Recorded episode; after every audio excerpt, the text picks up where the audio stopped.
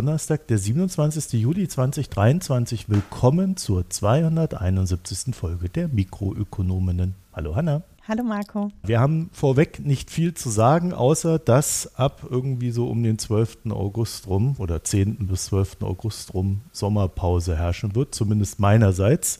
Falls sich dann jemand anders berufen fühlen sollte, irgendwelche Folgen reinzustellen, ist das ja möglich. Aber wir haben ja in den Vorjahren gelernt, die Ambition ist immer groß, aber dann kommt das Leben immer wieder dazwischen. Deswegen ja offiziell. Vielleicht können wir was voraufnehmen, was du dann direkt nach dem Urlaub bearbeiten musst.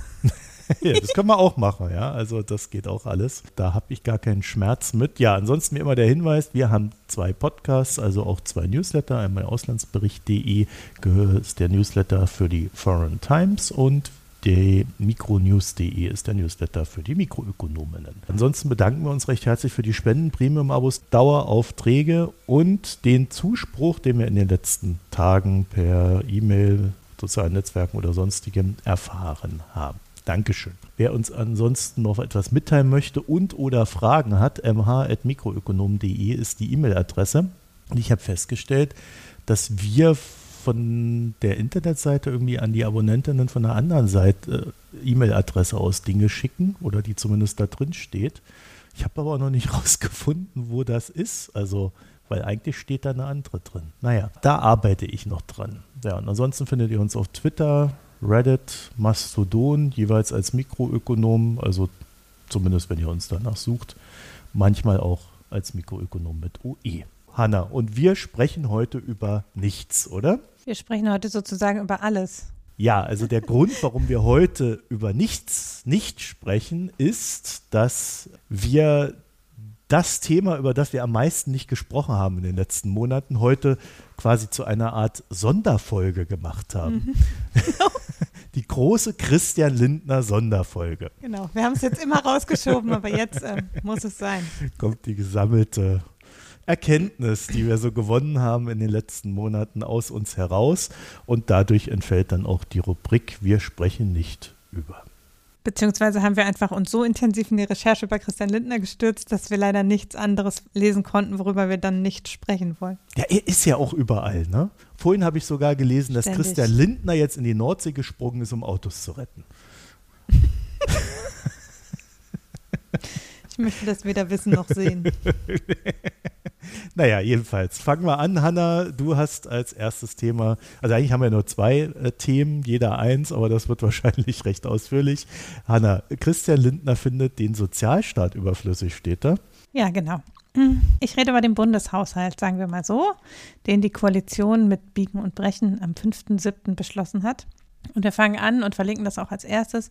Ich habe eine relativ interessante Infografik, also was heißt interessant, aber eine zumindest aussagekräftige Infografik bei Statista gefunden, die letztlich aufbereitet, wie viel relativ bei den einzelnen Ministerien gekürzt worden ist, weil es wirkt ja, also in der Debatte, und ich werde da nachher auch viel eingehen, sieht es so aus, als sei vor allen Dingen bei Sozialausgaben gekürzt worden. Und das ist auch das, was sich ja schwer wiegt. Relativ gesehen wird aber am meisten gekürzt beim Gesundheitsministerium und bei Wirtschaft und Klimaschutz und dann nochmal relativ stark beim Auswärtigen Amt. Erhöht wird das Budget für Arbeit und Soziales leicht, das ohnehin ja sehr groß ist, der Verteidigungshaushalt und der Haushalt von unserem zweiten Freund Herrn Wissing, Digitales und Verkehr. Die anderen Ministerien erfahren alle Kürzungen.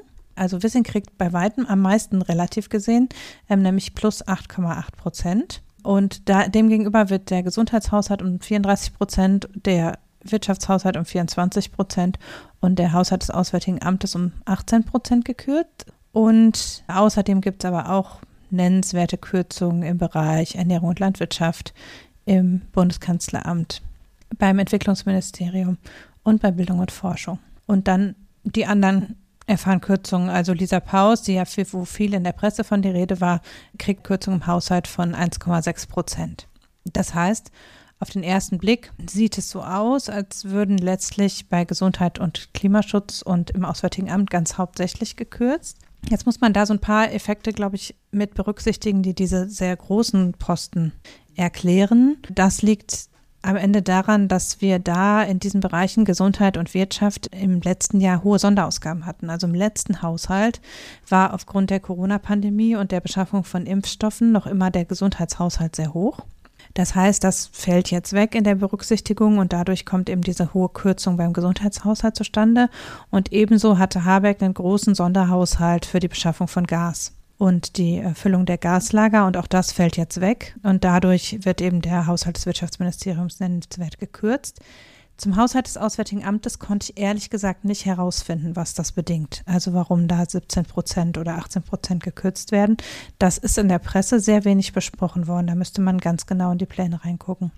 Das sind so die großen Posten, die sich letztlich vor allem aus Sonderausgaben erklären. Demgegenüber ist, hätte ich erwartet, dass der Haushalt des Verteidigungsministeriums um sehr viel mehr als drei Prozent erhöht wird. Das ist nicht der Fall, weil natürlich die Mehrausgaben des Verteidigungsministeriums bisher aus dem Sondervermögen gedeckt werden. Das heißt, beim Verteidigungsministerium ist ja klar, dass in Zukunft die Verteidigungsausgaben dauerhaft steigen sollen auf 2% des Bruttoinlandsproduktes.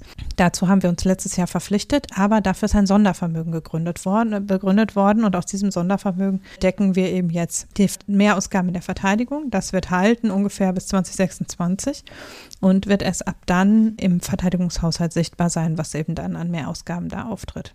Im Gegenzug zum Auswärtigen Amt weiß man auch nicht so richtig, warum der Haushalt des Verkehrsministeriums in diesem Umfang steigt. Es gibt in dem Bereich natürlich den Wunsch, Förderung für Elektroautos in höherem Umfang auszuschütten, aber das Wirtschaftsministerium wird auch in hohem Umfang äh, Förderung für Wärmepumpen ausschütten. Das heißt, das alleine kann eigentlich das nicht erklären, warum der Wissing da trotz Nicht-Einhalten der Klimaziele auch noch haufenweise mehr Ausgaben kriegt, die er dann, wie angekündigt, für Autobahnen und Wasserstoff ausgeben möchte, ist mir nicht so ganz klar. Aber gut, man muss ja auch nicht alles verstehen. Auch das Justizministerium kriegt übrigens mehr, zwei Prozent. Das Justizministerium hat aber einen sehr kleinen Haushalt. Das heißt, da fallen die zwei Prozent nicht so in hohem Maße in Absolutausgaben ins Gewicht. Das sind die einigermaßen erklär erklärbaren Posten. Ja, warte mal, ich habe noch äh, hier dieses äh, Entwicklungsministerium. Mhm. Ich fürchte, diese Ausgaben sind schlichtweg Ausgabenkürzungen. Ja, ja, genau. Es gibt eine Reihe, wo es tatsächlich Ausgabenkürzungen gibt. Also das ist eben. Die kürzen zum Beispiel 36 Prozent für humanitäre Hilfe das waren jetzt so die Posten, die wir erklären können aus Entscheidungen, die im letzten Jahr getroffen worden sind. Also sowohl ins Negative als auch ins Positive. Macht das irgendwie Sinn vor dem Hintergrund, wozu die Bundesregierung sich verpflichtet hat? Oder eben beim Wirtschaftsministerium wiederum den Sachen, die, wo klar war, das sind Sonderausgaben oder beim Gesundheitsministerium, die jetzt einfach wieder einkassiert werden sozusagen. Aber die anderen Kürzungen gehen darauf zurück, dass Lindner jetzt wieder die Schuldenbremse einzuhalten versucht oder es wird, er wird es auch schaffen. Also der Haushalt ist jetzt mit der Schuldenbremse konform. Es gibt eine geringe Neuverschuldung, das liegt an dem Sondervermögen. Aber die eigentlichen Ausgaben der Ministerien äh, sind jetzt schuldenbremsenkonform in dem jetzigen Haushaltsentwurf. Und das führt eben dazu, dass es einen massiven Kürzungsbedarf gibt, weil in den letzten Jahren der Haushalt nicht schuldenbremsenkonform war. Und dieser Kürzungsbedarf erklärt die Kürzung in den ganzen anderen Ministerien. Also die Sachen, die eben ähm, weggefallen sind beim Wirtschaftsministerium, beim Gesundheitsministerium, das sind Ausgaben, die vorher auch aus den Sonderhaushalten Gesundheit geleistet wurden und dem Sonderhaushalt Ukraine-Krieg. Das heißt, das waren vorher durch Schulden finanzierte Sonderpakete, die jetzt wieder einkassiert werden. Und die Neuverschuldung ist in den letzten Jahren angefallen. Das, was aber jetzt sozusagen an Kürzungen bei den anderen Ministerien ist, das ist das, was jetzt gekürzt werden muss, um die Schuldenbremse wieder einzuhalten. Und das sieht zwar auf den ersten Blick nicht so richtig viel aus, wenn man es eben prozentual betrachtet, aber da sind happige Posten dabei. Da sind einige Sachen dabei, wo man wirklich sagen muss, sollten wir wirklich an diesen Stellen kürzen. Das, was sicher am meisten diskutiert worden ist, sind Kürzungen im Sozialbereich. Da gab es ganz, ganz viele verschiedene Sachen, die so nach und nach an die Oberfläche gekommen sind, was Kürzungen im Sozialbereich anbelangt. Da ist einerseits, dass große Sorge besteht, dass die neu angedachte Kindergrundsicherung nicht aus dem Haushalt des Familienministeriums gedeckt werden kann. Also ähm, das ist ja eine Kinderförderung. Es wird auch Einschnitte beim Elterngeld geben oder es sind auch Einschnitte beim Elterngeld geplant. Auch wenn, ihr habt ja darüber letztes Mal gesprochen, Fred und du, vorletztes Mal, noch nicht klar ist, wie das aussehen kann. Ist relativ klar, dass es in irgendeiner Form eine Reform des Elterngelds geben wird und eben, dass die Kindergrundsicherung, die ja eigentlich vorgesehen ist und wo der Gesetzentwurf im Herbst oder nächstes Jahr erwartet wird, nicht ausfinanziert werden kann in der Art, wie sie eigentlich geplant und im Koalitionsvertrag beschlossen war. Das heißt, der Haushalt des Familienministeriums sinkt zwar nur minimal um 1,6 Prozent, aber eigentlich wären hier Mehrausgaben nötig, um die Kindergrundsicherung zu finanzieren. Und diese Mehrausgaben sind nicht da. Sie sind nicht eingeplant. Also wird man da Abstriche machen müssen bei den schon geplanten Sozialausgaben. Diese Abstriche sollen teilgegenfinanziert werden, eben durch Reform beim Elterngeld. Aber so richtig ist auch nicht klar, wie das dann ausgestaltet werden kann mit dem kleinen Betrag, der da ist. Der Haushalt des Familienministeriums ist sowieso nicht riesig groß im Verhältnis zu anderen Ministerien und kann auf die Art und Weise eigentlich nicht eine große zusätzliche Politikmaßnahme wie das, die Kindergrundsicherung decken. Das Zweite sind Ausgaben, äh, was auch viel kritisiert wurde und was vermutlich auch über, wahrscheinlich über das Sozialministerium finanziert wird, sind diverse Posten bei auch sozialen Verwendungen. Da kommt die Kritik von den Wohlfahrtsverbänden und das ist auch völlig berechtigt, finde ich. Denn es werden diverse Leistungen, die bei den Wohlfahrtsverbänden ausgeschüttet werden, äh, gekürzt. Also der Zuschüsse zum Bundesfreiwilligendienst, dann die Unterstützung des Paritätischen Wohlfahrtsverbandes, viele Leistungen, die eben in den Bereich der Ärmsten letztlich fließen, sind davon betroffen. Also die Leistungen der freien Wohlfahrtspflege sollen 25 Prozent äh, gekürzt werden. Das ist schon ein ziemlicher Happen. Das schlägt dann auch auf die Beschäftigung in diesem Bereich, äh, wird sich das auswirken. Und ähm, insbesondere sind eben Sachen in der Unterstützung von Migration davon betroffen. Migrationsberatung für erwachsene Zugewanderte soll, soll gekürzt werden, wo wir ja gerade eigentlich sehr viel zusätzliche Migration durch die Ukraine hatten und wo auch klar ist, dass wir eigentlich mehr und qualifizierte Migration brauchen. Das ist besonders paradox, finde ich. Also die bisher getätigten Sondermittel für die eingewanderten Ukrainer, die in 22 und 23 ausgeschüttet wurden, werden restlos gestrichen und es werden zusätzliche Kürzungen im Bereich Migration bei Deutschkursen, bei Migrationsberatung und so weiter vorgenommen. Dann wird die behördenunabhängige Asylverfahrensberatung ähm, eingekürzt. 50 Prozent soll da im nächsten Jahr weniger ausgeschüttet werden. Und die Subvention von psychosozialen Zentren soll gekürzt werden. Und zwar auch mehr als die Hälfte von 17 Millionen auf 7 Millionen. Also in dem Bereich ist klar, dass die Verbände dann äh, nicht mehr die Versorgung sicherstellen können, massiv ihre Leistungen einschränken müssen und dass damit eben gerade besonders vulnerable Personen betroffen sind. Das waren die Sachen, die eben im Bereich der letztlich sozialen Leistungen für Zugewanderte und soziale Leistung von psychosozial Betroffenen. Und das ist auch, also gerade die Leistung für die psychosozialen Zentren finde ich super schlimm, dass da so viel gekürzt wird, weil wir ja wissen, dass wir im Bereich psychosoziale Gesundheit eine massive Unterversorgung haben. Dass es keine Therapieplätze gibt, dass es in der stationären Versorgung von Menschen mit psychischen Erkrankungen sehr, sehr, sehr schlecht aussieht und dass letztlich so Beratungszentren sehr viel strukturellen Mangel ausgleichen, der eigentlich sowieso schon durch höheren Gesundheitshaushalt ausgeglichen werden müsste müsste. Und im Gesundheitshaushalt ist nicht vorgesehen, dass es mehr Subventionen für psychosoziale Unterstützung geben soll. Das heißt, das trifft sehr vulnerable Personen zu einem Zeitpunkt, wo wir das massiv brauchen, jetzt nach der Pandemie ohnehin. Dann gibt es Kürzungen für die Bundesfreiwilligendienste und sowohl im Inland als auch im Ausland, also sowohl der letztlich freiwillige soziales Jahr im Inland als auch das freiwillige soziale Jahr im Ausland sind davon betroffen. Insgesamt werden 78 Millionen eingespart. Das sind ungefähr 24 Prozent der Bundesmittel für diese Freiwilligendienste. Also auch ein sehr, sehr hoher Anteil. Und das heißt, dass im Prinzip jeder vierte Platz für Bundesfreiwilligendienste wegfällt. Auch das total paradox weil ja jetzt jüngst in der Presse davon gesprochen wurde und wir wissen ja auch, dass wir im Bereich der Sozialversorgung, also in der stationären Pflege, im Bereich auch der Kinderversorgung, die sind alle ja auf Freiwillige angewiesen und es ist jetzt jüngst ja davon gesprochen worden, ein Pflichtjahr einzuführen, weil wir eigentlich viel mehr Freiwillige bräuchten und die nicht haben.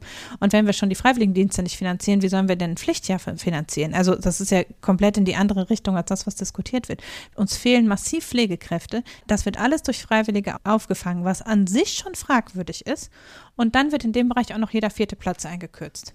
Also total paradox, wenn man sich die demografische Entwicklung anguckt, wenn man sich de, den verheerenden Arbeitskräftemangel in diesem Bereich anguckt, ist es völlig paradox, in dem Bereich zu kürzen. Ja, Hanna, das finde ich jetzt aber auch unfair von dir, dass du jetzt die arme Schuldenbremse da mit diesem ganzen sozialen Kram da belästigst. Also. Ja gut, man könnte ja auch in anderen Bereichen kürzen, zum Beispiel fossile. Subventionen. Ich sage noch zusätzlich, äh, dann kommt auch noch beim Freiwilligen Sozialdienst im Ausland, das geht im Prinzip parallel mit der Kürzung bei der Entwicklungshilfe.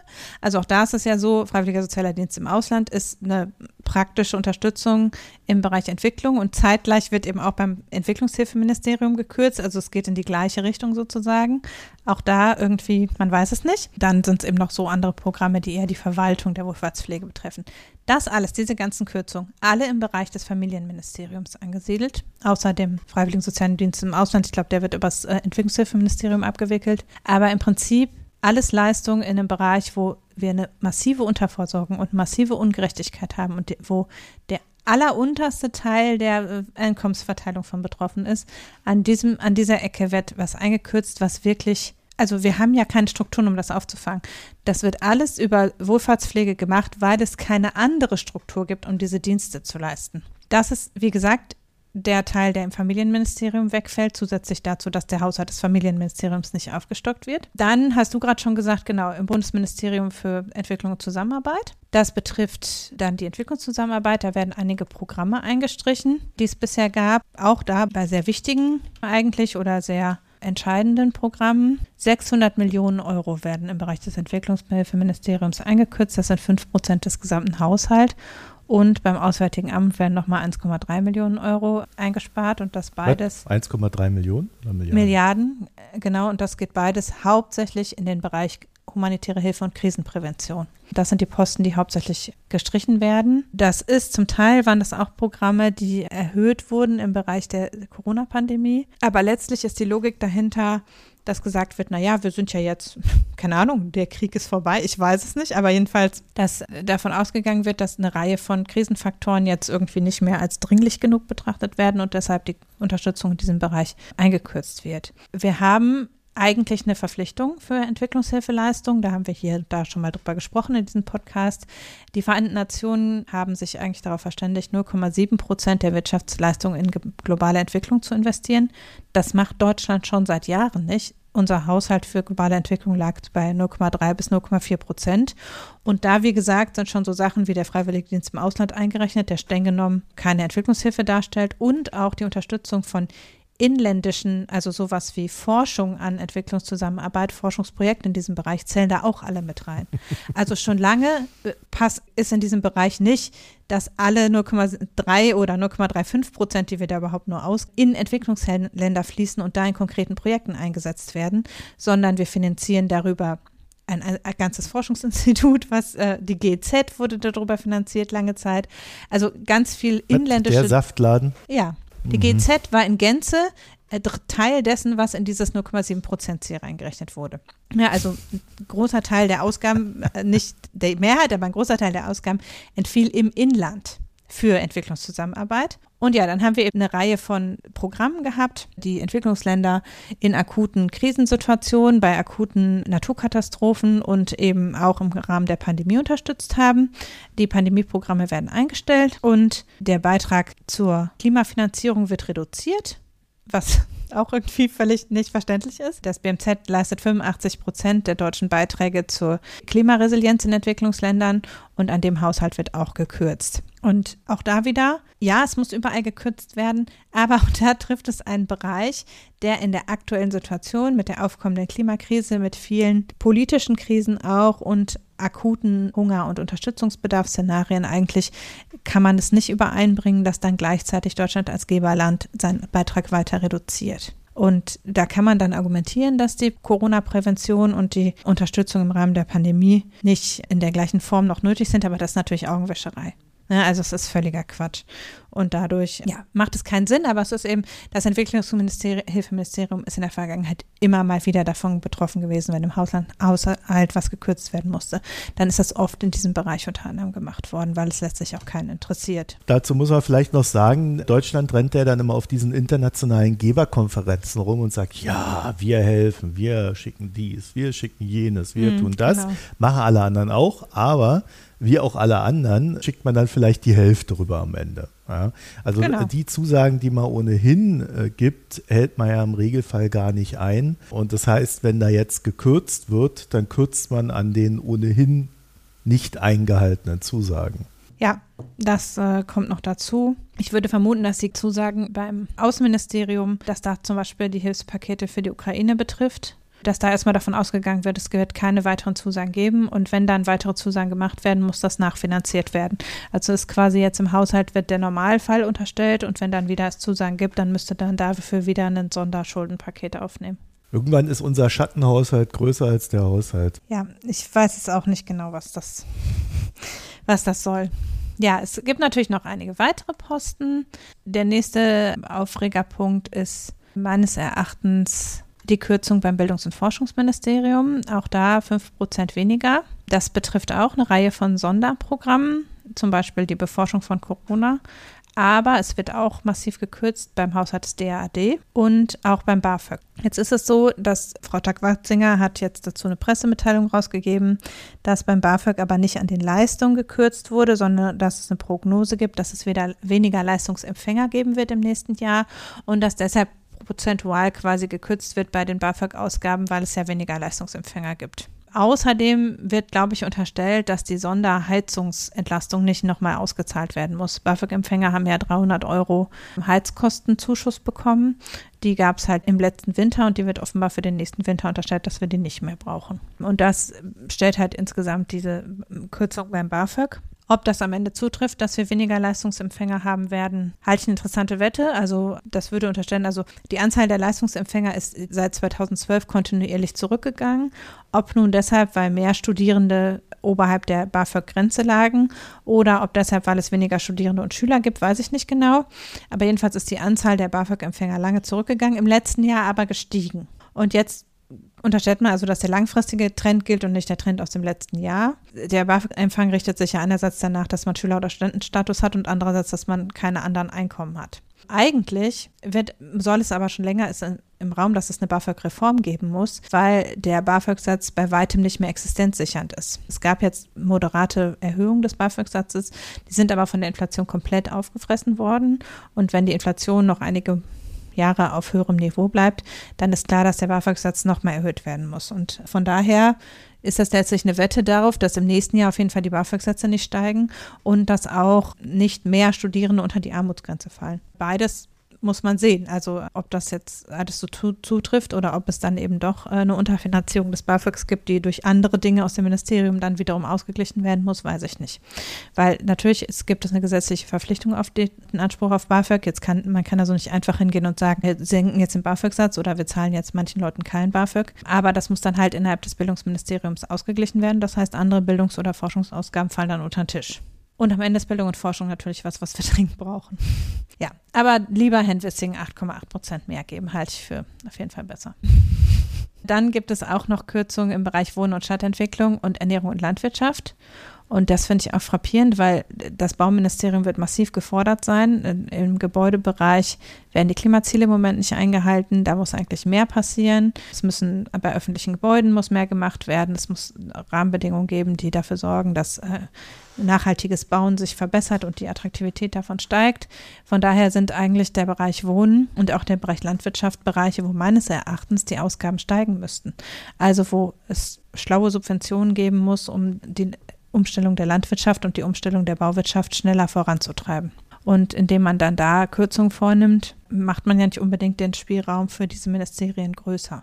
Ich finde es sehr kontraintuitiv, in welchen Bereichen gekürzt wird und in Bereichen, welchen Bereichen erhöht wird. Insgesamt kommt dabei eben eine massive Kürzung des Gesamthaushaltes zusammen und dadurch wird eben die Schuldenbremse erreicht. Ja, also Lindner hat sich halt da auf zwei, da haben wir auch schon mal drüber gesprochen, auf zwei widerstreitende Ziele committed. Einerseits die Schuldenbremse einzuhalten und andererseits aber auch keine Steuererhöhung vorzunehmen. Und dann ist, kann man natürlich sagen, ja, wir machen das durch Ausgabenkürzungen, nur wir sind halt in einer Situation, wo wir eigentlich massive zusätzliche Investitionen bräuchten. Im Verteidigungshaushalt einerseits, aber auch im Bereich Nachhaltigkeit insgesamt ist, und ich kann dazu auch einen Artikel verlinken, es ist nicht so, dass, also der, die Staatsquote hat zugenommen über die letzten Jahre. Wir geben relativ viel im Bereich des öffentlichen, des öffentlichen Haushaltes aus. Aber wir sind gerade in einer Situation, wo man das nicht plötzlich umdrehen kann, meiner Meinung nach. Man wird vielleicht, äh, wenn es gut läuft und die Politik greift und die Investitionen im Privatbereich äh, nachziehen, dann wird man unter Umständen die Staatsquote schon mittelfristig wieder senken und mittelfristig auch wieder zu einem ausgewogenen Staatshaushalt kommen können.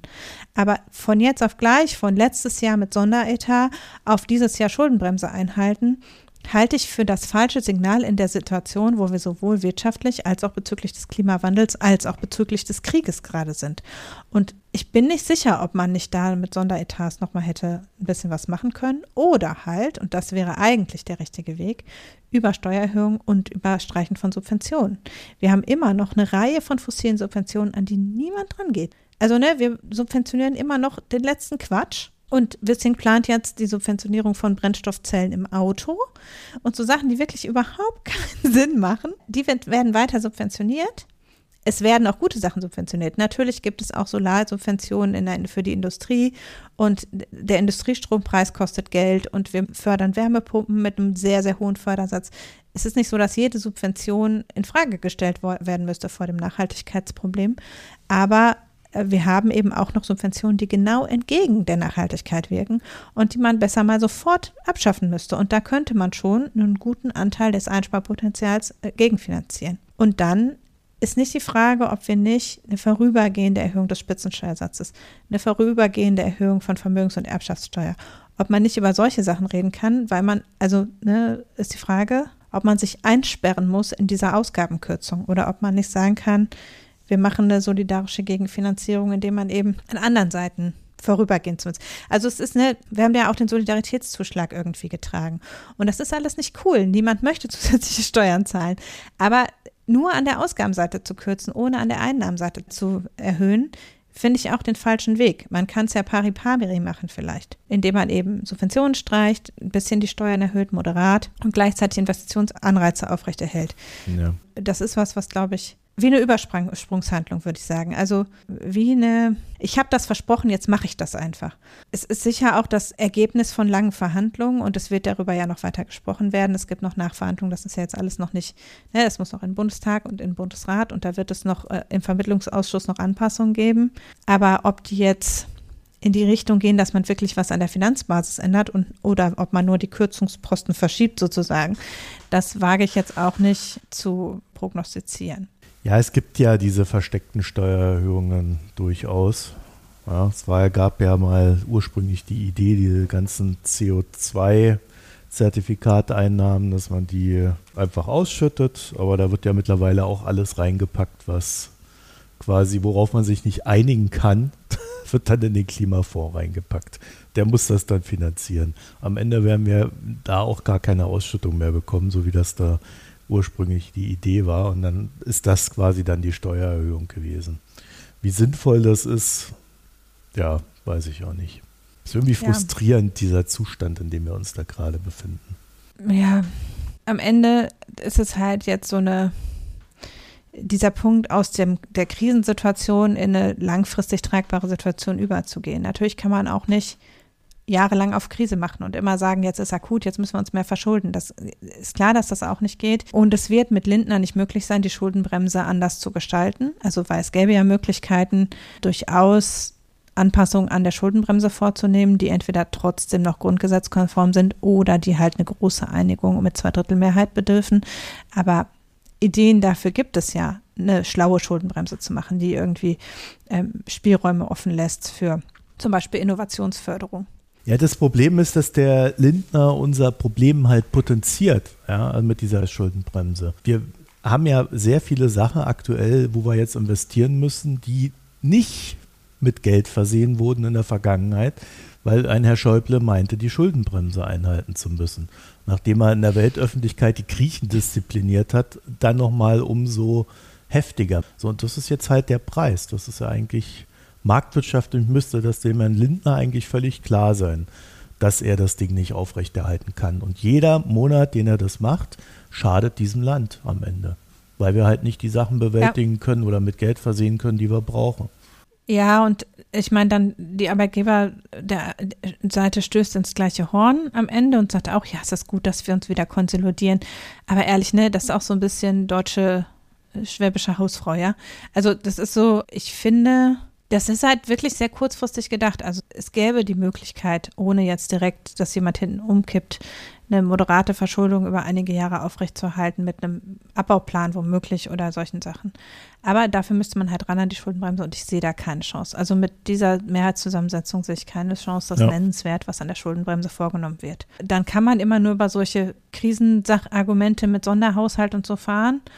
Und das ist ja auch eine Verschuldung, die auch abgetragen werden muss da steckt ja kein Plan und keine langfristige Investitionsstrategie wiederum dahinter, sondern das ist dann halt so Ad-Hoc-Maßnahmen. Mhm. Im Grunde, die Ansätze waren ja gut, dass der Haushalt auch jeweils auf Nachhaltigkeit geprüft wurde, wie das letztes Jahr gemacht wurde.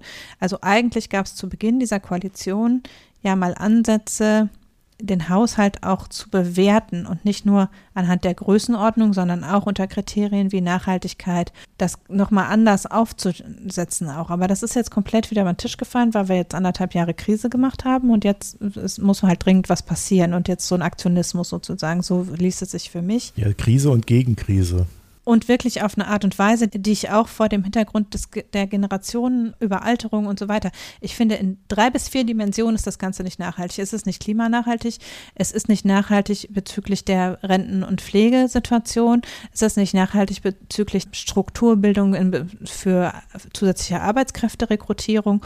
Und es ist auch nicht nachhaltig darin für eine soziale Stabilisierung zu sorgen, die demokratiefeindliche ähm, Tendenz in, in der Bundesrepublik dem entgegenwirkt. Also wir bräuchten ja eigentlich eine Reduzierung von Armut, eine Politik, die soziale Ungerechtigkeit eher aufhängt. Das wäre ja auch wichtig, um Demokratiestabilisierung zu leisten. Und man schafft damit ja auch so ein Konkurren zusätzliche Konkurrenzgräben zwischen Mittelstand und Armen und so weiter, die eher zu einer Aufheizung der Stimmung damit auch sehr negativ wirken können. Und dann, da habe ich jetzt noch gar nicht drüber gesprochen, wird zum Beispiel die Förderung für Hate Aid komplett eingestellt. Also ne, auch Dinge, die letztlich wichtig sind für Demokratiebildung, das sind halt Sachen, die dann als erstes hinüberfallen. Ne? Und ja, ich finde es fragwürdig, vor allem was so die, das Vorausdenken über das nächste Jahr anbelangt. Ja, ich werfe mal einen Haufen Links in die Shownotes, der aus verschiedenen Perspektiven das beleuchtet. Ich habe auch einen Artikel bei der, einen Gastbeitrag bei der Zeit, der so ein bisschen das Ganze also der im Prinzip argumentiert, die Sozialkürzungen äh, sind nicht der Hauptknackpunkt. Das stimmt auch, ne? In Größenordnung sind die Sozialkürzungen im Verhältnis zum Haushalt. Ist das nicht der entscheidende Knackpunkt? Das ist halt nur was, was an besonders neuralgischer Stelle greift. Und der aber auch ist so ein bisschen, also was ich an dem Artikel gut finde aus der Zeit, ist, dass der so ein bisschen ins Bild setzt, wie hoch die Staatsquote ist, wie hoch die Sozialausgaben sind. Und da so ein bisschen noch am Ende auch, obwohl ich die Schlussfolgerung nicht teile, trotzdem einen guten Überblick gibt ja, das äh, wäre so mein äh, Schimpfen auf Christian Lindner in seiner. Ja, wobei man ja dazu sagen muss, äh, Schimpfen auf Lindner ist da nur die halbe Wahrheit. Ne? Da gibt es ja noch einen Bundeskanzler Olaf Scholz, da gibt es Ministerien, die besetzt sind von SPD und Grünen und die haben da auch alle mitgemacht. Also zu sagen, Lindner ist da jetzt schuld, ja, der ist der Auslöser, aber andere tragen es auch. Ne? Ja, wobei ich finde schon, dass, also das ist ja erst ein Entwurf und die Beträge werden jetzt vorgegeben und dann müssen die ähm, Ministerien das umsetzen. Also es ist schon nicht so, dass die Ministerien jetzt zu 100 Prozent den Haushalt schon ausgestattet haben. Letztlich der beschlussfähige Haushalt wird erst im Dezember vorgelegt.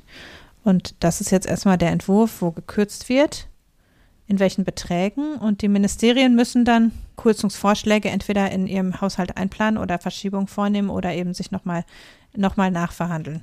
Aber der Herr Lindner hat eine gewisse Gewichtung, sagen wir es mal so. Ja, also das, das ist schon, ähm, er gibt halt die Richtung vor und dieses Ganze natürlich Schuldenbremse einhalten, ja oder nein. Warum Wissing mehr kriegt oder nicht, das sind halt so Themen, wo ich glaube, dass da schon viel daran hängt, ähm, wie da die Prioritäten gesetzt werden. Kurz vor der Sendung ist reingekommen, dass der Herr Wissing auch ein kleines Problem mit Kumpels und Geldverteilung hat. Vielleicht kann er da äh. ja mal ein bisschen sparen.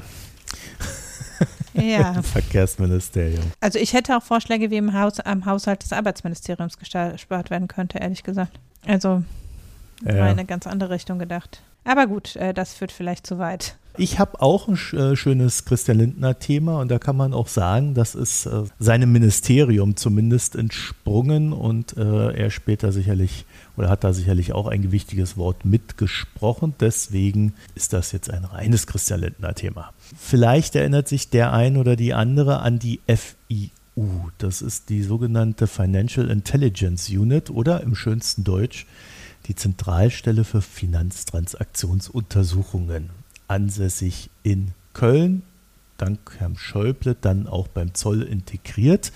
Und die ist oder soll das Herzstück der deutschen Geldwäschebekämpfung sein. Das Ding ist eigentlich nicht sonderlich aufregend. Ja, wenn so eine Bank zum Beispiel irgendwie einen Verdachtsfall auf Geldwäsche hat, äh, da gibt es ja diverse Vorgaben, was verdächtig sein könnte, ja, dann meldet sie das einfach an die FIU die FIU sammelt das alles und guckt sich das dann mal an. Und äh, dann guckt sie halt, ob da irgendwas zu tun ist. Und wenn da was zu tun ist, dann leitet sie das eigentlich nur weiter an die Ermittlungsbehörden, die dann zuständig sind. Also sie nimmt eine gewisse Vorauswahl vor. Und dann ist es halt so, dass dann diese Ermittlungsbehörden dann selbstständig wiederum dem Ganzen nachgehen, also dann auch irgendwie nichts mehr mit dieser FIU zu tun haben. Jedenfalls ist das ja so eine Situation, wo man sagen kann, ja, stopp mal, was passiert denn eigentlich, wenn die FIU irgendeinen Fall nicht weiterleitet? Dann ist er liegen geblieben und erreicht die Ermittlungsbehörden nicht. Das heißt, theoretisch könnte so eine FIU durch Nichttätigkeit irgendwelche Straftaten decken. So, und ihr wiederum kennt die FIU aus dem letzten Bundestagswahlkampf in 2021. Da wurde nämlich gegen diese Behörde wegen des Verdachts auf Strafvereitelung im Amt ermittelt inklusive einer zweifelhaften Hausdurchsuchung im Finanzministerium des damaligen Finanzministers Olaf Scholz. Mhm. Also die Hausdurchsuchung im Finanzministerium wurde damals äh, stark gerügt in der Öffentlichkeit, hat sich auch als zweifelhaft herausgestellt. Die Ermittlungen gegen die FIU wiederum wurden kürzlich eingestellt, Ende Mai, wenn mich nicht alles täuscht. Was war damals verdächtig? Nun die Behörde hatte scheinbar Fälle nicht weitergegeben. also genau das. Bekannt wurden unter anderem 700 Verdachtsfälle bei der Wirecard, die ein Geldvolumen von rund 180 Millionen Euro betrafen. Überraschend. Das war ja damals so ein Thema, das in der Öffentlichkeit bekannt war. Da haben dann alle Journalisten hingeschaut. Hunderttausende andere Verdachtsfälle wurden wohl übersehen dabei. Also jedenfalls die 700 sind ins Auge gefallen. So die Ausrede der Behörde lautete damals dann ungefähr so. Wir sind nur für Geldwäsche in Deutschland zuständig. Da gab es nichts zu beanstanden. Das ist ja schön.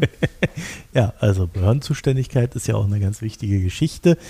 Ende 2022 trat der Chef der Behörde dann zurück und in der Folge wurde bekannt, dass zwischen Januar 2020 und September 2022 rund 100.000 unbearbeitete Geldwäschefälle ausstanden. 100.000. Daraufhin, genau, daraufhin wurde dann die PwC in den Laden reingeschickt, um mal rauszufinden, was da los ist. Und das Ergebnis im Februar 2023 war, dass die Fallstauung, ich zitiere, aufgrund des mangelnden FIU-internen Controllings unerkannt geblieben sei. Also die haben noch nicht mal mitgekriegt, dass es eine Fallstauung gibt. Das, muss, das, das muss man erst Das klingt wie unsere ne? Reisekostenabteilung. ja, Und da geht es nicht um 100.000 Fälle. Genau.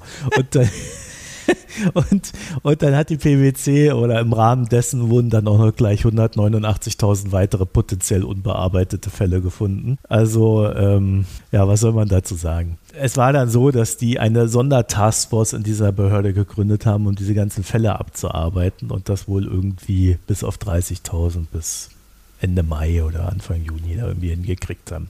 Wo man sich auch fragt, wie kommt denn das, dass da so viel liegen bleibt, wenn das dann am Ende alles so schnell zum Abarbeiten geht. Aber gut. Äh, jedenfalls, als die PwC da schon mal dabei war, hat sie dann auch gleich den Laden auf den Kopf gestellt und vier Hauptgründe für das Versagen entdeckt.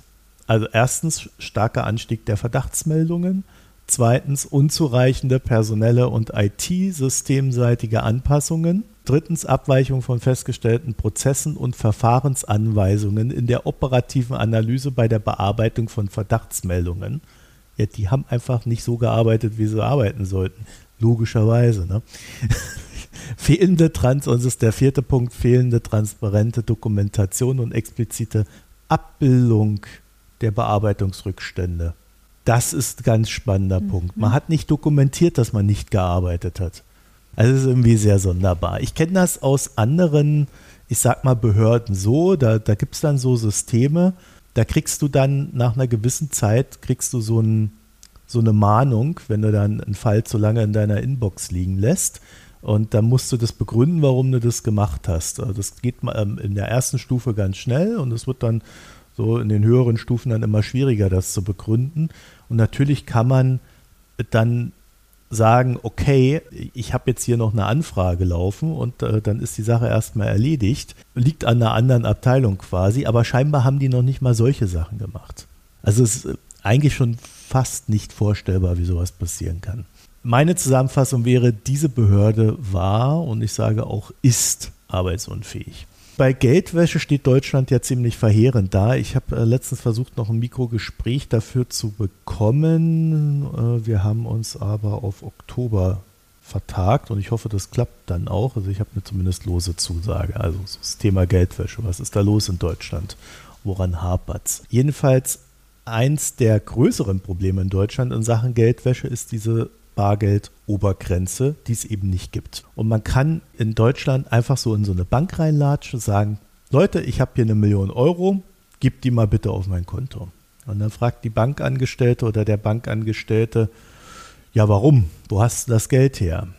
Und dann sagst du irgendwie, ja, habe ich auf der Straße gefunden, im Garten vergraben gehabt, keine Ahnung lässt dir halt irgendeine Geschichte einfallen und dann wird das einfach auf deinem Konto gebucht. Und wenn die Geschichte ein bisschen komisch ist oder der Betrag zu hoch, dann macht man halt eine Meldung an die FIU. Also die Bank reicht das dann dort weiter. Das war's. Also die FIU muss das dann halt den Kriterien nach, die sie dann so hat, prüfen. Und ich bin mir noch nicht so sicher, ob diese Kriterien so ganz gut sind. Das kann ich jetzt schon mal sagen. Sie sind aber auch geheim und unbekannt. Also, naja. Also man hat, wie gesagt, diese ganzen aufgelaufenen Geschichten dann so abgearbeitet äh, mit so einer Taskforce. Und jetzt haben wir Juli 2023 und Anfang des Monats wurde bekannt, dass bis Ende des Jahres mindestens 266.000 weitere Fälle aufgelaufen sein sollen. Hm. Weißt du, Hanna, ich komme da nicht mehr so ganz mit. In dem Laden laufen irgendwie so 300.000 Fälle im Jahr auf. Äh, vielleicht sind es Niemand hat es gesehen und niemand war es. Ja, vielleicht sind es dieses Jahr 500.000. Dann haben sie eine Sondertaskforce, die ist in der Lage, innerhalb weniger Monate 289.000 Fälle oder lass es 300.000 sein, wegzurocken.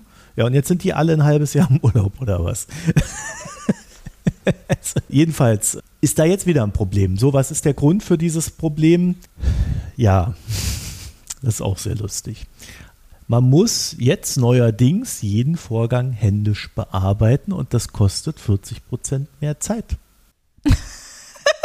Warum muss man das jetzt alles händisch auf einmal bearbeiten? Berechtigte Frage.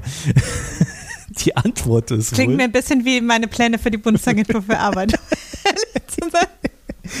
die Antwort ist wohl, dass die FIU zuvor mit einem Filtersystem arbeitete und dieses sich als fehlerhaft herausstellte. PwC hat herausgefunden, dass bis zu 20 Prozent dieses Filtersystems fehlerhaft arbeitete. Und nachdem man dann mal gesagt hat, Mensch, dann ändern wir doch einfach die Filter, war die Fehlerquote immer noch im hohen einstelligen Bereich und das hat man als zu viel empfunden. Ich würde das an der Stelle aber auch löblich erwähnen, dass man da nicht gesagt hat, ach, 9% scheiß drauf.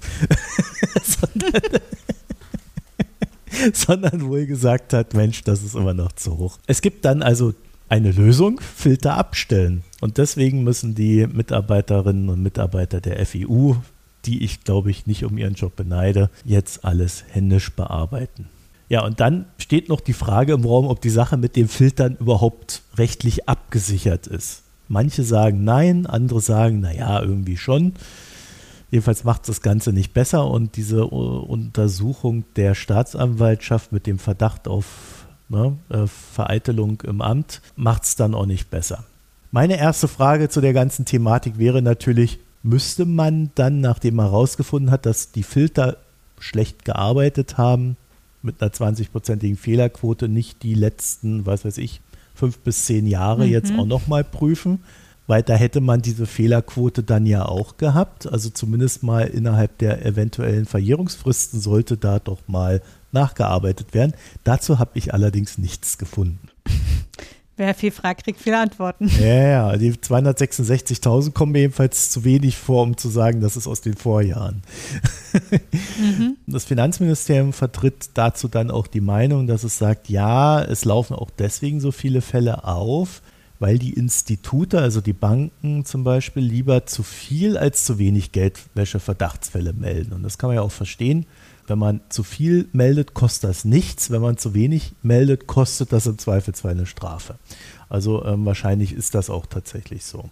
So, kurz nochmal zum Chef der IFU. Der ist ja im Dezember 2022 zurückgetreten und da gibt es jetzt auch einen neuen. Das hat ein bisschen gedauert, der Daniel Telesklav und der, ja, wie schon bei der BaFin damals sehr erfolgreich, wurde aus dem finanzaffinen Ausland rekrutiert der war vorher bei der FIU in der Schweiz und in Liechtenstein. Also jemand, wo man sagen würde, der kennt sich da dann vielleicht so gut aus, dass er so eine Behörde auf Effizienz trimmen kann. Und jetzt kommt Christian Lindner ins Spiel.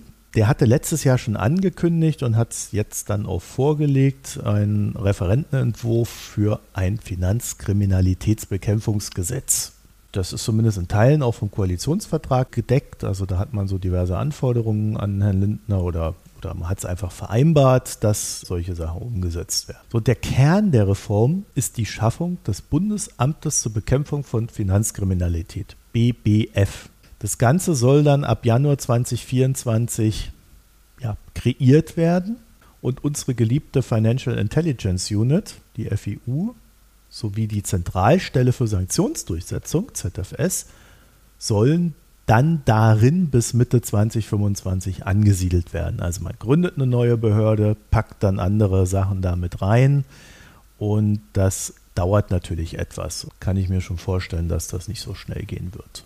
Dann gibt es da noch, zumindest liest sich das so, Christian Lindners Lieblingsstück, das Ermittlungszentrum Geldwäsche, EZG. Das soll dann auch strafrechtlich ermitteln können. Und zwar, ich zitiere, Einheit für strafrechtliche Ermittlungen bei bedeutsamen Fällen der internationalen Geldwäsche mit Deutschlandbezug. Also dabei soll es dann um illegale Finanzströme, kriminelle Strukturen, Netzwerke und professionelle Geldwäscher gehen. Allerdings, wie genau die dann arbeiten, ist noch nicht im Detail bekannt. Weitere wirklich, glaube ich, auch im Koalitionsvertrag äh, vereinbarte und auch gute Neuerung ist, es soll dann ein Immobilientransaktionsregister geben und die Datenqualität des Transparenzregisters soll gestärkt werden. Dann soll noch möglich sein, eine administrative Vermögensermittlung vorzunehmen. Ziel des Ganzen ist wohl auch unterhalb der Schwelle des strafrechtlichen Anfangsverdachts eine Vermögensermittlung durchführen zu können. Und da bin ich mir sicher, dass es im datensensiblen Deutschland äh, eine recht lustige Diskussion darüber geben wird, ob das legitim ist und ob das einer Behörde erlaubt sein sollte. Also es ist ja in Deutschland mit seiner föderalen Struktur immer ein bisschen schwierig zu sagen, wer hat welche Zuständigkeiten, beziehungsweise jeder sitzt auf seinen Zuständigkeiten, wenn er sie einmal erlangt hat. Also diese Behörde soll weder Zoll noch BKA noch Staatsanwaltschaften die Arbeit wegnehmen. Alle bleiben zuständig, mhm. aber das Ziel der Behörde ist dann wiederum in Sachen Geldwäscheaufsicht alles außerhalb des Finanzsektors zu koordinieren, also mit den Bundesländern. Und auch hier sehe ich wieder lustige Diskussionen vor uns. Mhm. ja, vor allen Dingen dann in der Ausführung, wenn die Behörde sagt, ja, ich würde da gerne, nein. das ist mein Ding. Da bin ich gespannt, ob das dann wirklich äh, dann auch inklusive Bundesrat so durchgesetzt werden kann. Und auch wie diese EZG, also dieses Ermittlungszentrum Geldwäsche, dann vielleicht unabhängig vom BKA eigene Ermittlungen macht und ob sich das dann nicht irgendwie beißt und so weiter. Also da hätte ich auch noch ein paar Fragen. So, jedenfalls, im Grundsatz finde ich das ein gutes Anliegen. Es wird natürlich in der Umsetzung nicht leicht sein. So, und es soll dann auch, und äh, da ist Herr Lindner spendabel, mehr Geld geben. Also Geld für IT, ein bisschen Personal und so weiter. Und der Herr Lindner möchte sich den Spaß 700 Millionen Euro kosten lassen und geht dann aber auch davon aus, in der Folge, dass durch die Strafverfolgung auch solche Summen wieder reinkommen. Mhm. Aber auch da bin ich gespannt, kann aber dazu sagen, das war lange ein Argument der Kritiker der deutschen Politik, dass quasi jeder, jeder Euro, der in solche Untersuchungsgremien gesteckt wird, wenn sie denn sinnvoll aufgebaut sind, auch Einnahmen generiert und sich zum Teil zumindest selber trägt. Und dass es im Grunde ein Umding ist, dieses Geld nicht zu investieren. Insgesamt 1700 Stellen sollen dann in dieser Behörde angesiedelt sein. Dazu kann ich mal so aus dem Stegreif sagen, die FIU hatte Ende 2021 540 Mitarbeiter. Vielleicht sind es ja jetzt 600 mit den ganzen Taskforces und Aufarbeitungen.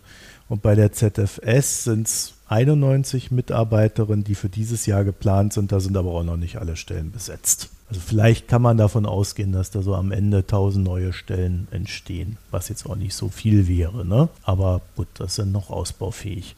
Die große Frage aber ist, für mich oder äh, generell auch in dieser Diskussion, wenn ich sie so verfolgt habe, ob diese FIU in diesem Gesamtkonglomerat, vor allen Dingen in diesem neuen, überhaupt einen positiven Beitrag wird leisten können. Die hat, äh, glaube ich, einen so schlechten Ruf, dass ihr keiner vertraut. Ist egal, auf jeden Fall weiterfinanzieren. Ja, also ich meine, ich will den Leuten da ja auch nicht Unrecht tun. Ne? Also wenn eine Struktur da ist, mit der sich nicht arbeiten lässt, dann liegt es halt an der Leitung, die aufzubrechen. Und mit etwas Wohlwollen könnte man halt jetzt dem Finanzministerium unterstellen, dass sie genau daran arbeiten. Ne? Also wenn sie da jemand Kompetentes reingeholt haben, der den Laden dreht und äh, die entsprechenden Änderungen vornehmen. Problem ist aber halt, und das haben wir ja am Anfang besprochen, da werden Verdachtsfälle gemeldet, die werden gefiltert, mittlerweile händisch, aber sie werden gefiltert und dann weitergegeben oder eben auch nicht. Das heißt, wenn dort ein Fehler passiert, ist dort ein Fehler passiert und Verdachtsfall wurde nicht weitergegeben. Das heißt, so eine Behörde muss grundsätzlich funktionieren. Und jetzt spricht man nicht mehr über Filter, die man einsetzen möchte, sondern über was spricht man jetzt, Hanna? Was denn? Ja, künstliche Intelligenz natürlich. Ach so, der Buzzword Bingo. ja, jetzt kommt die AI und die AI wird alle unsere Probleme lösen. Ich denke auch. Die Kriterien sind natürlich wieder mal geheim und auch wenn mir das verständlich ist, es macht die Debatte halt nicht leichter. Was mir so ein bisschen gefehlt hat, zumindest habe ich das nicht gefunden, dass es das geben soll, das wäre dann eine Obergrenze für Fehlerschwellen wenn man so eine AI einsetzt, dann sollte die aus meiner Sicht eine vorgegebene Fehlerquote haben. Und wenn sie die nicht erreicht, und das kann man ja regelmäßig kontrollieren, indem man halt eine PwC dann wieder da reinschickt, ja, also wenn sie die nicht erreicht, dann sollte sie nicht eingesetzt werden. Weil ob ich das nun Filter nenne oder AI, am Ende ist es, glaube ich, in so einer Bundesbehörde ziemlich genau dasselbe. Auf der anderen Seite sehen wir natürlich, dass wenn wir uns jetzt diese Struktur dieser Behörde und wie sie arbeitet angeguckt haben, dass es, glaube ich, durchaus möglich ist, mit Technik und Organisation eine gewisse Straffung in dieses Chaos reinzubringen und dadurch wesentlich effizienter mehr Fälle zu bearbeiten. Also man braucht vielleicht auch nicht einfach mehr MitarbeiterInnen, sondern man muss einfach äh, das, was man tut, erstmal gut tun. Und wenn man dann zu viele Fälle hat, dann bräuchte man mehr Leute. Aber dieses Vertrauen ist halt nicht da in, die, in diese Organisation und daher kommt, glaube ich, auch viel politische Kritik. Deswegen mal ganz kurz andersrum gedacht. Was wäre die Alternative zu so einer Behörde? Und ich glaube, wenn ich mir so vorstelle, dass die Banken ihre Verdachtsfälle regional an überarbeitete Staatsanwaltschaften weitergeben oder äh, Landeskriminalämter, die dann weiter verteilen und auch Abteilungen schaffen müssen. Und das alles dann am besten noch jeder mit der eigenen Technik.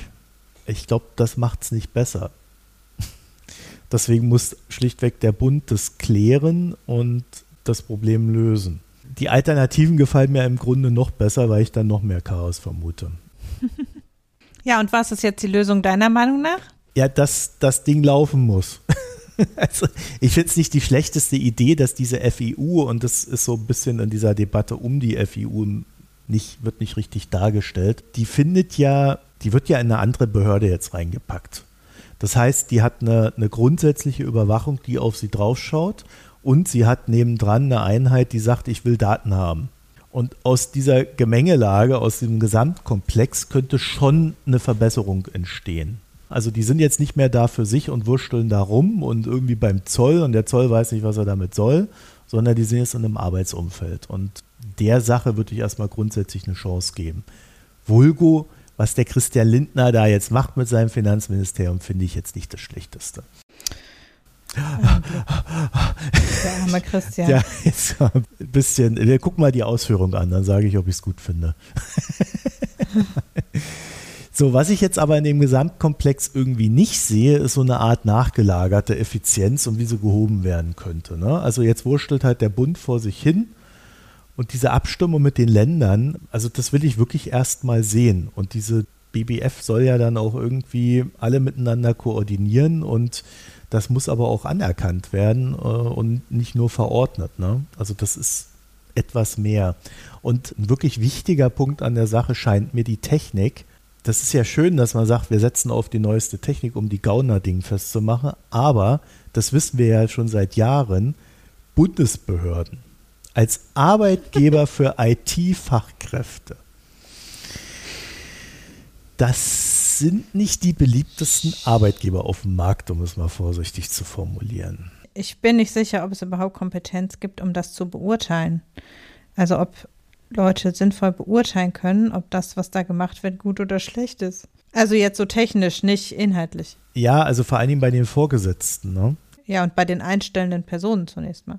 Ja, gut, das, äh, äh, das würde ich vielleicht einer Technikabteilung grundsätzlich noch unterstellen. Aber äh, wenn man natürlich bösartig rangeht, könnte man sagen, wenn da nicht die hellsten Köpfe ihren Job finden in der Technik, weil alle anderen vom Markt weggefressen wurden. Weil alle anderen besser bezahlen, um das mal so zu sagen. Ich glaube, der Punkt ist eher, dass wir, dass man in einem stark regulierten Umfeld arbeitet, wo also viele Dinge, die vielleicht um effizient zu handeln, nicht unbedingt möglich sind in der mhm. Umsetzung. Und gleichzeitig aber so ein Bedarf ist, Dinge möglichst effizient zu regeln unbedingt, weil es eben offenbar sonst ja nicht läuft. Und das widerspricht sich halt so ein bisschen. Und ich, ich habe auch keine Ahnung, wie diese Krux gelöst werden kann. Also natürlich kann man jetzt sagen, okay, macht, organisiert euch mal, macht das mal alles irgendwie fescher, aber das ist halt nicht, also es fällt halt nicht vom Himmel. Ja, aber es sollte zumindest funktionieren, was man macht. Und äh, wenn da irgendwelche Daten reinfließen und keinem auffällt, dass sie reinfließen, also das spricht nur wirklich nicht für eine ja, hohe ja, Kompetenz. Klar. Also ja, also da scheint mir auch ein besonderer Fall da zu sein. Also meine Prognose wäre jedenfalls, dass wenn diese Behörde Filterprobleme hat, hat sie dann in der Folge auch AI-Probleme, weil sie werden jetzt sicherlich keine AI-Experten rankarren können, die sagen, oh geil, ich will unbedingt in der Bundesbehörde arbeiten. Und das hat jetzt noch nicht mal was mit dieser zu tun. Der Markt, der ist so leer gesaugt, da fehlt mir die Vorstellung dafür. Abschließend zu der ganzen Sache, also ist wirklich grundsätzlich gut, dass sich da was tut. Ich finde es auch, wie gesagt, nicht die schlechteste Idee, wie es aufgebaut wird es ist halt bis zu einem gewissen Punkt auch sicherlich nicht lösbar für ein Finanzministerium, wenn man halt 50 Millionen Zuständigkeiten in der Bundesrepublik hat, die aufzulösen. Ja, das muss man halt auch fairerweise, realistischerweise festhalten. Und jetzt ist natürlich die Frage, wie das umgesetzt wird. Da habe ich, wie gesagt, Hoffnung, dass es zumindest besser ist als vorher. Und in der Folge wäre es dann halt schön, man würde das ausbauen vor allen Dingen. Ne? Also, dass man so eine Projektion auf die Zukunft hat. Und die fehlt mir ja in der Politik immer mit unseren Wahlperioden über vier Jahren, dass es da dann halt auch weitergeht ne? und auch mehr Geld reingesteckt wird. Weil in einer Sache hat der Lindner ja recht, Einnahmenprobleme entstehen auch dadurch, wenn Regeln und Gesetze nicht umgesetzt werden und äh, Geldwäsche stattfindet, Steuerhinterziehung stattfindet und so weiter. Das heißt, da muss definitiv rangegangen werden. Und Deutschland hat schon einen ziemlich krassen Ruf, erstens als Geldwäscheparadies und zweitens als, ja, da hat man viele Regeln, aber sie prüft keiner.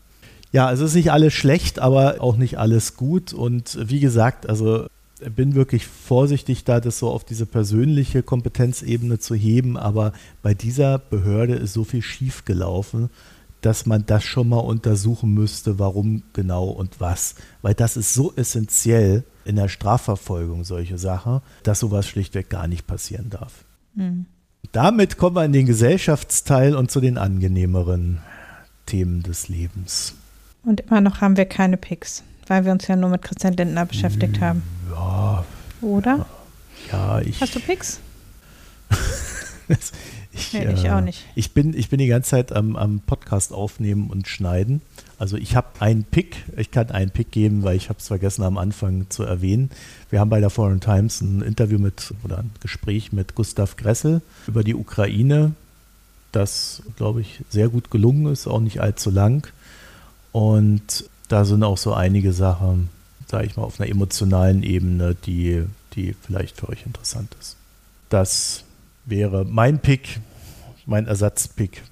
Na gut, ich habe auch keinen Pick. Ich war im Urlaub und habe nur, genau, ich habe nur lang, belanglose Literatur gelesen. Hat sie denn entspannt, die belanglose Literatur? Hat sie, hat sie, Ja, dann hat sie ja ihren Zweck erfüllt. genau. Alles gut. Aber ich habe getrunken, aber du fängst an mit Trinken. Ich fange an, echt? Ähm, okay. Ja. Ja, ich habe ja letzte Woche irgendwie mein Bier nicht gefunden. Ich habe es jetzt wieder gefunden. Ich habe ein Bier Saigon Export getrunken. Boah, das klingt schon eklig, ehrlich. Mm, Ja, das ist irgendwie aus Vietnam. Ähm, Es, ich fand es jetzt gar nicht so schlecht. Also es war auf alle Fälle besser als das letzte Bier. Aber ja, also das war ein ganz okayes Sommerbier. Also mir hat es jetzt, mir hat's jetzt so bei 30 Grad, glaube ich, oder was es da in Köln damals war, als ich das getrunken hat, fand ich das ganz okay. Es ist sehr leicht, also das tut einem wirklich auch in keinerlei Weise weh. Und ja, leicht heißt auch, dass es aromatisch jetzt kein, kein Bringer war. Es war aber schön sprudelig und angenehm zu trinken und deswegen äh, von mir ein, ein äh, wie, ja, wenn, wenn man die Daumen so leicht schräg über der Mitte hat. Ja, so. Kann man machen, muss man Na aber gut. nicht. Ja, ich war wie gesagt in Dänemark und habe da reichlich merkwürdige Dinge getrunken. Natürlich äh, Wieso was trinkt denn alle der Däne? alkoholfrei. Ja, eigentlich gibt es ja schon in Dänemark ganz gutes Bier so. Mein Mann hat Bier mit Alkohol, einige sehr nette getrunken. Ich habe äh, ohne Alkohol, hauptsächlich Radlergetränke, auch ein bisschen alkoholfreies Bier getrunken, aber das jetzt erstmal sowas wie ein Radler, sagen wir mal. Ähm, nämlich Tuborg, das ist natürlich eine Massenmarke, die der Firma Carlsberg gehört und jetzt nichts Exquisites. Da gibt es in Dänemark zwei Radler, eins mit Zitrus, was man ja kennt, und eins mit Passionsfrucht-Mango. Sowas reizt mich ja dann. Ich habe also Passionsfrucht Mango gekauft und habe dann was getrunken, von dem ich den Eindruck hatte, es wäre einfach nur Passionsfrucht Mango Limonade. Also es war durchaus eine nette Limonade, aber es schmeckte kein bisschen nach alkoholfreiem Bier. Es war ne, mit äh, Tuborg äh, 0% alkoholfreies Bier, aber es schmeckte 0,0 nach Bier. Hm. Wirklich gar nicht. Und das Zitrusradler übrigens ähnlich. Also auch da, es schmeckte nur nach Limo und kein bisschen nach Bier. Also ich bilde mir ein, dass das durchschnittliche deutsche alkoholfreie Supermarktradler durchaus mehr Biergeschmack mitbringt. Also ich habe jetzt noch nie Tuborg alkoholfrei so getrunken. Vielleicht schmeckt das ja auch einfach nur nach Wasser und deshalb schmeckt dann das Radler einfach nur nach Mango. Ich hatte ja so ein bisschen Neugierde, weil ich dachte, hm, Passionsfrucht-Limo mit Bier kann auch eklig sein. Es war überhaupt nicht eklig, aber es schmeckte halt auch nicht nach Bier. Äh, Von daher, ja, ich glaube, Passionsfrucht Mango Limo kriegt man dann günstiger. Entsprechend äh, würde ich das eher nicht empfehlen und auch das andere mit Zitrus nicht. Ach so, du meinst, das ist der Trick. Ne? Hat bei Untapped jetzt auch nicht so gute Bewertungen, das Ding. Nee. Ja. Tja. Also es ist nicht. Ich hatte, und man hatte, konnte das nur im Sixpack kaufen. Ich habe also sehr viel Passionsfrucht Mango Limo im Urlaub Ach du getrunken. grüne Neune, du hast die gleiche Sixpack gekauft. Ja, gab es nicht einzeln, war eingeschweißt. Oh. Auch noch in der Dose, so richtig lecker. Ähm, ja, ich äh, bin nicht überzeugt. Aber äh, ich hatte hier zu Hause noch alkoholfreien Wein, der war noch schlimmer. Aber das erzähle ich dann beim nächsten Mal. Oh Gott. Das ist eine andere Ebene von schlimm. Ja, irgendwie das mit dem alkoholfreien Alkoholnachbau, das funktioniert irgendwie noch nicht so gut, ne? Ja, warum alkoholfreies Bier gibt, ist ja viel, was man gut trinken kann. Und auch alkoholfreies Radler kannst du in der Regel ganz gut trinken. Also ist jetzt so normales Radler alkoholfrei aus dem Supermarkt oder so, finde ich, kann man schon gut trinken. Und beim alkoholfreien Bier gibt es. Ja, genau, deswegen wundere ich mich ja, dass die dann, wenn sie da ein bisschen Geschmack reinmachen, da irgendwie das, das, das völlig in eine andere Richtung zerren. Ja, wie gesagt, ich weiß nicht, ob Tuborg einfach auch so nach nichts schmeckt. Ja, Kann ja auch sein. ich ich versuche mich gerade zu erinnern, ich habe das einmal getrunken, aber es war jetzt kein nachhaltiges Erlebnis. Ja. In Frankreich gibt es auch immer Bier, das nur nach Wasser schmeckt. Also kann ja sein. Aber ich finde halt, also sonst, wie gesagt, gibt es in Dänemark durchaus lokales Bier, was auch nach verschiedenen Dingen schmeckt und so. Also, mhm. wo man jetzt den Eindruck hat, es ist jetzt nicht so, dass die nur, so wie in Frankreich, da unterstellt man das ja, dass die einfach nur wässriges Bier machen. Das hatte ich jetzt in Dänemark eigentlich nicht den Eindruck. Mhm. Naja, wie auch immer. Also, wenn ihr mal in Dänemark in die Versuchung kommt, kauft es nicht. Ich glaube, auch in Deutschland gibt es das nicht. Ich, ja gut, ich habe es noch nie gesehen, aber das heißt ja nichts. Aber ich glaube, damit wären wir dann am Ende, oder? im wahrsten mhm. Sinne des Wortes. Dann vielen Dank fürs Zuhören euch. www.mikroökonom.de ist die Internetseite. Da findet ihr alles weitere wie Premium-Abos, Spenden, Kommentare vor allen Dingen. Wir haben einen treuen Kommentator. ich lese das alles. Und ansonsten haben wir noch Reddit, äh, Twitter und Mastodon. Hanna, du bist ja auch auf Mastodon. Da bist du ja hauptsächlich ja, mittlerweile oder nur noch? Nur noch. Nur noch. Ich ignoriere Twitter. Wie findet man dich denn da? Auf Mastodon? Ja. Ja, Suchen ist ja nach wie vor ein bisschen schwierig, aber wir haben ja das Handle verlinkt. Hanna findet ihr auf Mastodon, at 700 Sachen, mhm. at Social. Marco auch, aber der weigert sich Twitter AD zu sagen. Ja, äh, ja, ich funktioniere da am besten, weißt du. Da könnt ihr dann reingucken bei der Hanna. Ansonsten wünsche ich euch noch eine schöne Zeit. Bis demnächst mal wieder. Tschüss. Tschüss.